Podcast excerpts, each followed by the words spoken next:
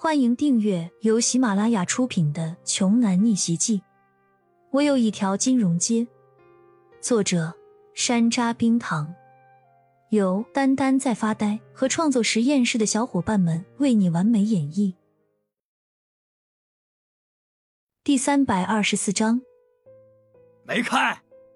焦二叔嘴角露出了一丝鄙夷，说：“我就知道，那辆车一开始就不是你的。”还有那个药厂，你也不是老板了吧？焦阳心中冷笑：“我的事情你们怎么会知道？你们压根儿也没有资格知道。”我说小杨啊，年轻人就不要搞那些面子工程。你费了这么大的劲，就是装了个面，有意思吗？还对着你的亲叔叔装，你看这下可好？我来找你，这不全都暴露了？你就应该学学我们家凡凡，脚踏实地。早知道就让凡凡开着他的车来了，也不至于现在连一辆接送的车子都没有。焦二叔一脸鄙视的说道。焦阳的确没有安排车子来接送，直接打了一辆出租车，带着二叔一家回到了自己的小医馆。以后你买车一定要买名牌、人尽皆知的车子，就像我家凡凡的车。比亚迪对外人一提，谁不知道这个车子？这多有面子啊！上次你的那个什么路虎，我看多半你就被人坑了。一个什么名气都没有的车子，能卖那么贵？焦二叔在出租车里还在喋喋不休的说着，焦阳都觉得丢人，出租车司机也在憋笑，憋得很辛苦。小杨，二叔教育你呢，听到没有？你要是没钱。也可以买一辆奥拓啊，奥拓也挺出名的，大家都知道。奥拓比路虎强。司机扑哧一声没忍住，焦阳真想找一条裂缝钻进去。焦凡也在一旁涨红着脸，但是他不敢违背老爸的话。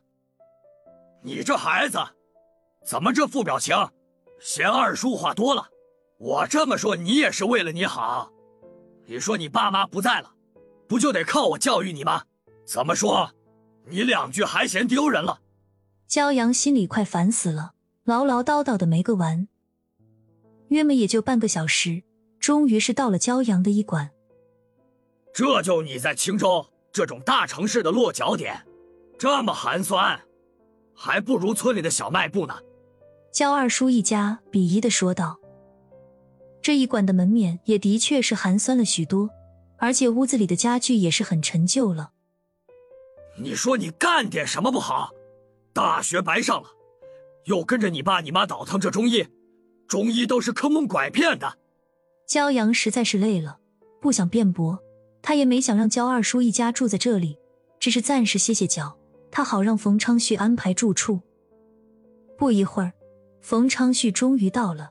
焦阳第一次看小冯这么亲切，叔叔。阿姨，我是焦哥的朋友，来带你去住的地方。冯昌旭早就在电话里知道了一切，这不火速就赶了过来。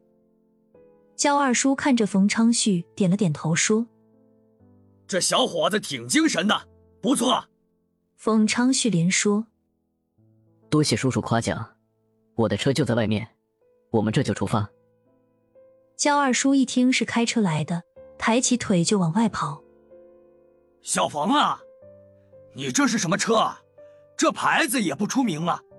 焦二叔围着车看了一圈，没看出这个车的牌子，觉得自己的装逼时刻又到了。冯昌旭天真的以为二叔只是不认识车牌，认真的说：“叔，我这个车是顶配的卡宴。”卡宴啊，又是一个杂牌子，还是我家的比亚迪出名。小冯啊！你可不能学骄阳，就到这些杂牌车。啥？冯昌旭一脸懵逼，满脸问号的看向骄阳。骄阳重重的拍了拍他的肩膀，现在知道我的痛苦了吧？原来这就是有个糟心亲戚的感觉。冯昌旭这这么大，总算是见识到了。你这车多少钱啊？看着造型有个三四万吧。见冯昌旭不说话。焦二叔又开口问道：“叔，我这车不贵，才两百多万，封昌旭很谦虚的说道。多少？焦二叔嗓门一下拔高了许多。本集播讲完毕，想听更多精彩内容，欢迎关注“丹丹在发呆”。